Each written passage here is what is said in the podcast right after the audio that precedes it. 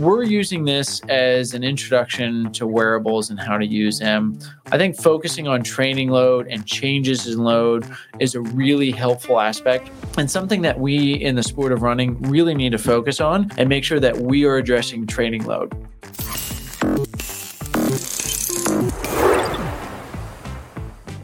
Hey everyone, thanks for joining in on the Run DNA podcast. This is the first episode in a series about wearable technology. I love wearable technology. I think it can be great if you know how to use it. So between my own use, research I've done, I even consult with the military often on wearable technology. I want to do this series and share some of my knowledge and experience of how to get the most out of wearable tech and what it can do and what it can't do and understanding the difference between the two. So in the first episode, this one, I'm really going to talk about what the typical user is and what I think is the most important type of information that we can get out of our wearable technology with the current capabilities. If you've been listening to some of the episodes, you're probably picking up that I'm a pretty big running nerd, and I will fully admit that I'm a giant running nerd. So since the secret's out of the bag, I'm going to share another funny personal story about my use of wearable technology and my wife's embarrassment about some of that. So I've been running before, and for a while, I would have I would wear five different pieces of wearable tech each time. I had three different watches and two different foot pods, and that's not even including the heart rate strap. So I guess it was six pieces of wearable tech. I would go out for a run and it would take me a little long to get everything synced up and doing that. But my wife would ask me to run early in the morning so that the neighbors didn't think I was crazy. Well, actually, little tangent story. The other time that she asked me to run in the mornings for a while, I started running with a parachute on to see if I could increase strength with running by running with like a parachute on. But that's a little side tangent. I'm definitely a huge running nerd and always experimenting. And for my neighbors, sorry if I'm scaring you as I'm running out there in the dark. But, for me, I would classify myself as a stage 4 wearable user. And I want you to see where you fall on that, and how to get the most of the tech, no matter what level you are. This isn't something that I think everyone has to use wearable tech to the same degree that I do. I think there's a lot of ways to get useful information out of it, but knowing what you can and can't is a big part of that. And I think it helps to understand kind of what type of user you are and what are some of the things and what's the goal behind using wearable technology. So before we talk about the four stages, let's quickly talk about the current status and capabilities of wearables. So filming this in early 2024, there's been a lot of growth in wearable tech, but I think there's a lot more growth to happen. Later in the series, we're going to cover some of the details of the main data points that you can get from wearable tech. But for now, we can say that some of the measurements are getting better, but all are improving. Some of the things I really like seeing now are battery life, where I'm charging my watch once a month. That's a huge benefit for me. I get charging fatigue where I have to charge a device every night, and that's really challenging for me, just with everything else going on, young kids, businesses, family. That's a lot. So I really love to see the battery life going on, and that's going to give us more capabilities to use more advanced features as well and do additional tracking. However, even though we're seeing the increased data points and more understanding of how to use them, we're still not at a point that the wearable technology or wearable device can do the thinking for you. And in my opinion, I'm not sure if we're ever going to get there without really significant advancement. I have to admit, early on, I really wanted to develop this one metric or this one thing that would tell you exactly when you're ready to run. And it might be possible, but the more I learned, the more I dove into the literature, I realized the less we actually know and the less we understand. So designing a wearable technology, we need more information about why running injuries happen, what we can do to monitor that. So check out the episode 1 of this podcast about why running injuries happen. But I think I'm a little more skeptical that we're going to be able to see just a wearable device be able to just say, hey, it's time to go for a run, or nope, you should rest today. I think what we can do, similar to what we talked about in that first episode, is have a personal understanding of how we utilize wearable technology to inform when we should be holding back on some of our running or when we should be pushing the envelope a bit more. So that's what I really think the future is. And in the comments, I would love to hear maybe what your ideal wearable device would be and some of the key features. For example, for me, I would love to see a wearable device that's just attached right onto my body and is multiple sensors and it lasts a year and I never have to worry about charging it or seeing if I missed it or anything. It's just, it's on there. It's catching all sorts of things. It would measure tons of different variables from my sweat concentration. Could it check out my blood pressure? Lots of different things. Glucose. Could it look at all these different things? It would take all that. And then we put it into one number that would give me an overall score of where I am. That would be kind of my ideal, but something that I actually saw this company, I don't know whatever happened to it, but it was a company that was looking at putting wearable technology on that was with painted circuits and it would last for a year. I never saw much more of that. It's been about 10 years since I saw that, but that always put an idea in my head that I'd love to just slap something on, forget that it's there, but it's constantly checking data in the background. I guess I'm not a very big conspiracy theorist that people are going to track me. I don't have anything to hide or that much interesting that I care if they know where I am. So let me know what your idea would be. I think it would be really cool to be able to see that. And one of the concepts that goes along with this, just to give a little, because I like teaching and classes and those types of things, for my wearable device that would be ideal, I would love it to be able to tell me the exact moment that I have recovered enough that I could work out again. This is based off of something called, if you haven't heard of it, the super compensation mile. So I'm pulling up for the video listener or video watchers just a slide that we use in some of our courses that shows a super compensation mile. And if you're not familiar with this, what this basically means that we work out and we're at a certain level of fitness. When you work out, your fitness level goes down for a period. And then with enough time, you start to actually return back to your fitness level. If you have adequate recovery, the recovery is going to go and peak above the fitness level that you had prior to your last workout. So the ideal way to gain fitness would be to wait for the peak of that recovery from a workout and then do another workout. And you would go up, up, up. And this is something that in my clinic and in my practice, I draw this model all the time for people to understand. I should probably just print it out somewhere because it is really helpful for people to understand the importance of recovery and the importance of training load, where if you hit this just right, your fitness will continue to go up.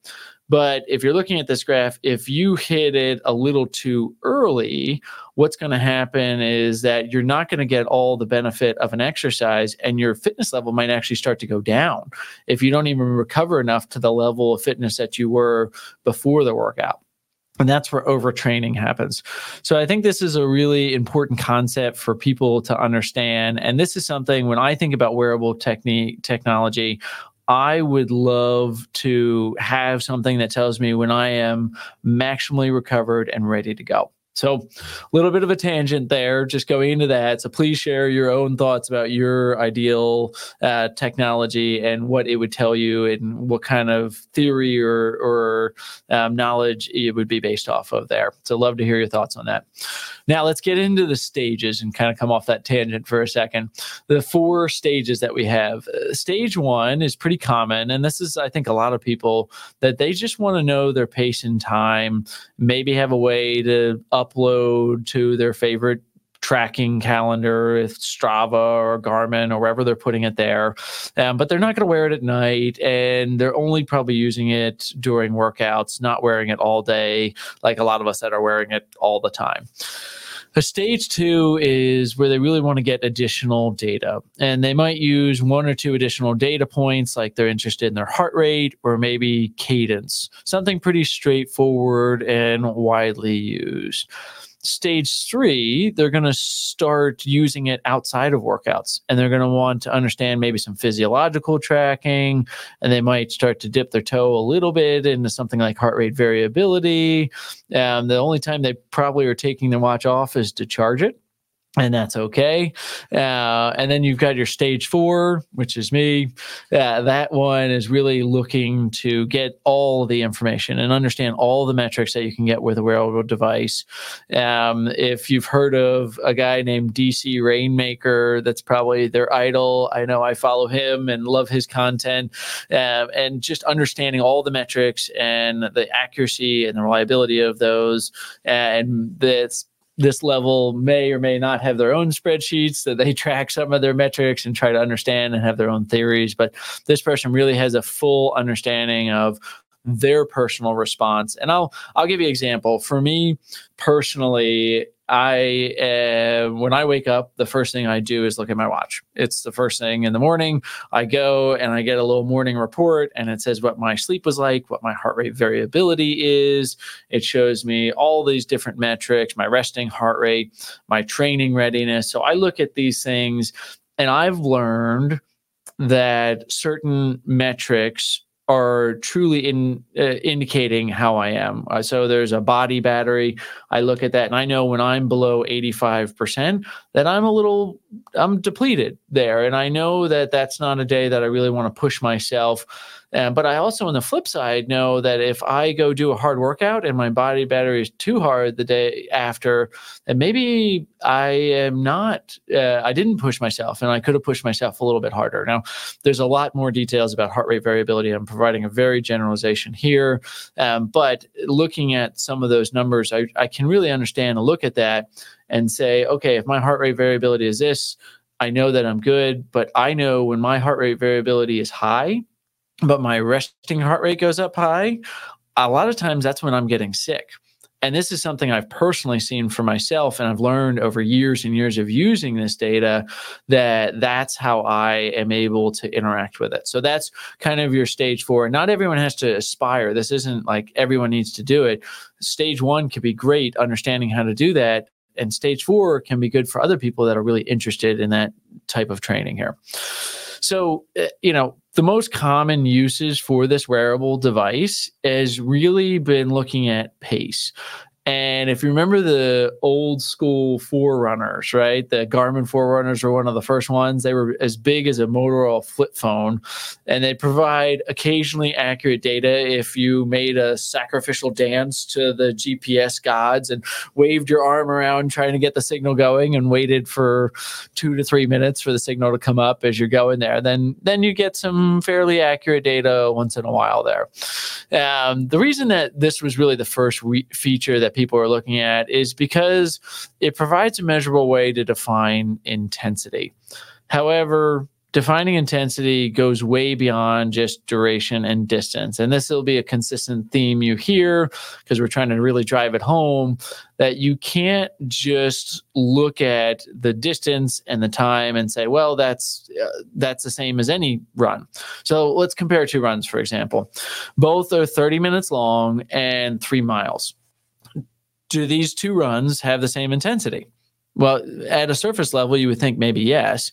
But what if one was 55 degrees out, had 1,200 foot of elevation gain during the 3 miles, and was on a single track trail? And what if the other was 95 degrees out with 75% humidity on a track? Are these two runs the same? Is one harder than the other? I don't know how you can quantify that, right? Are they equal? Are they same? But the answer is we do actually have some ways to quantify it, but it's a little simpler approach because a lot goes into defining intensity. And luckily, wearables have gotten much better and more advanced and can provide a lot more data points. But I still don't think they're going to give us an accurate intensity score for the sports, because let's take those same two runs here, for example. And let's say before the 3 miles with 1,200 foot of elevation gain that you did a big track workout the day before, and you were pretty sure were when you woke up. But you had an amazing day at work and got a big promotion, so you're pretty happy and you're excited and you're really looking forward to tackling this hilly run and having fun with it. In contrast, for the flatter run, now let's say you had a rest day the day before, so you're feeling fresh, but you got fired from your job and you barely slept that night. So now, which run was more intense? Which one had a more impact on you? And so what we're actually talking about are really two different types of loads, external loads and internal loads. So if we think about these runs and comparing here, external loads are a little easier to define and often represent as a percentage of max. So think about strength training. When we say that you're doing a particular exercise like a squat or a bench press, we represent it as a percentage of your one rep max. In running, you might define it as a percentage of your VO2 max, or use common language like your mile pace, easy pace, or tempo pace. In contrast to these external loads, which a lot of people focus on, are the internal loads, and they represent the effort on your body to achieve the task with the external load. So these are things we can measure, but some are harder to define than others. So this might be, most commonly people think of this as heart rate. That's something that we see. So when we're looking at this, we see external and internal loads, and we can't just say one versus the other. With our examples, external load might be the hills that we go in or the speed that we're doing.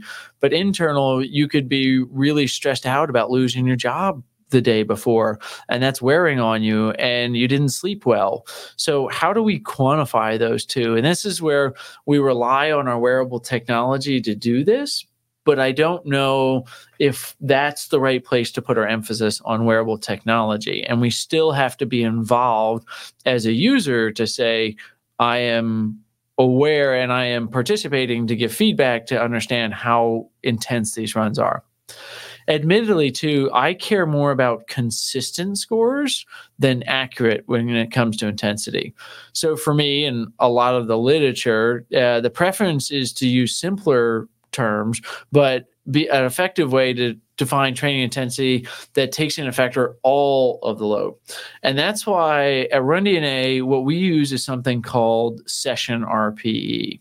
So I want to talk a little bit about session RPE because it's a little bit of a tangent on the wearable thing, but I think it's a really good way to combine all the data points from a wearable technique and take your own reflection and your awareness of how the run or the activity went in order to be able to get something that's fairly repeatable and accurate for the true intensity that you had. So what is session RPE? So it's a way to score an activity that multiplies the duration by a self-reported rate of perceived effort on a scale of 1 to 10.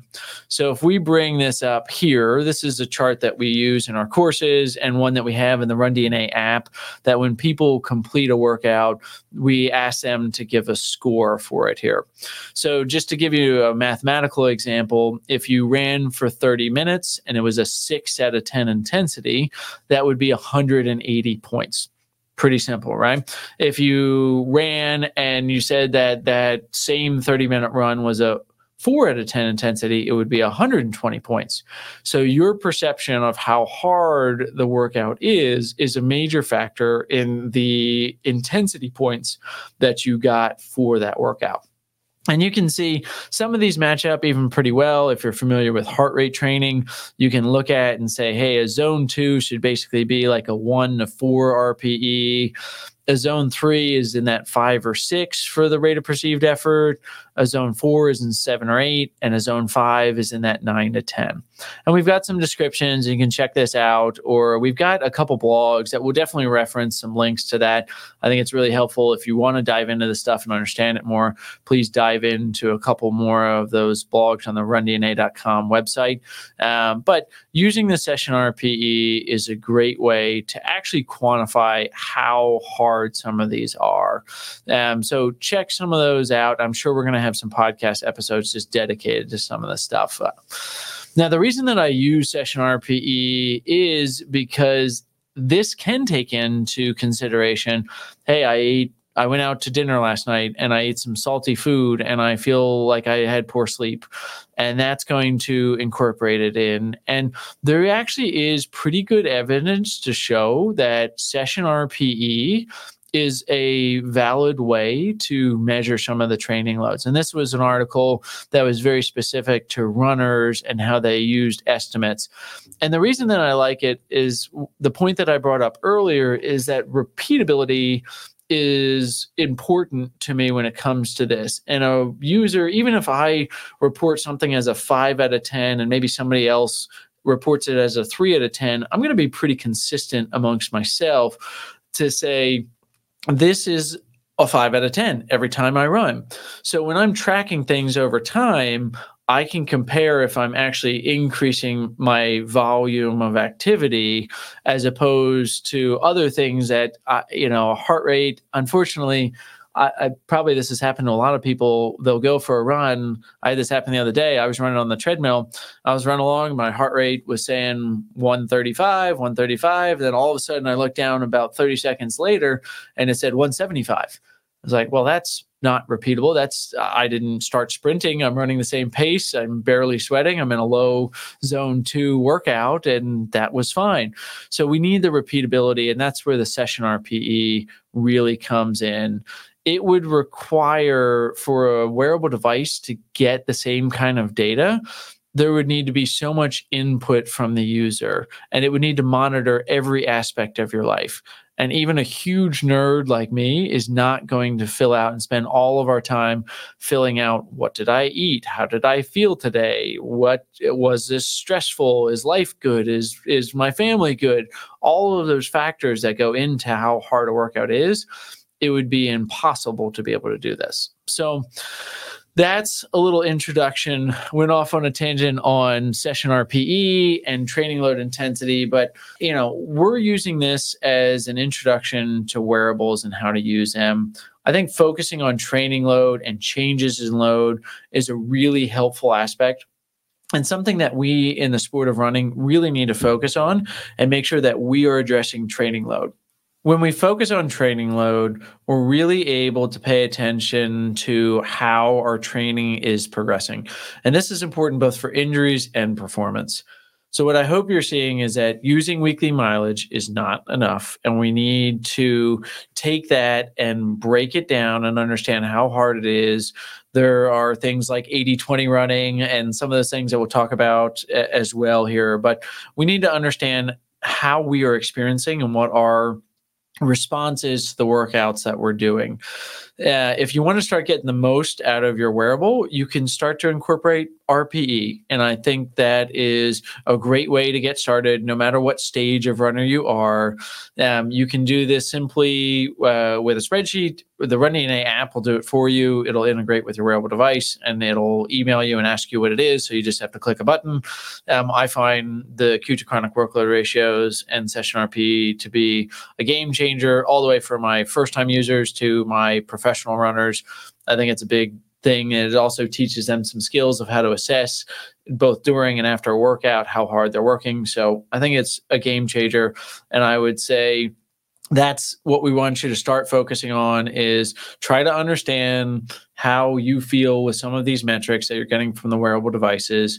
And over the next few months, we're going to go into some of the specific wearable measurements that we hope will be helpful for you to understand how to interpret things like vertical oscillation and heart rate variability. So if there's metrics or things that you've always wanted to ask somebody about, how would you use this, or what's the best way to look at some of the metrics from wearable devices, please leave us a comment, like and subscribe as well, please.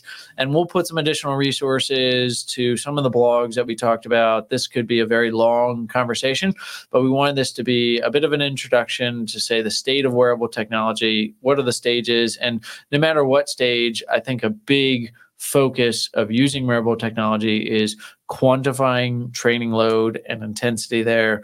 And that's something that we hope we can all kind of grow together with and see best practices for getting the most out of running. So thanks, and enjoy your runs.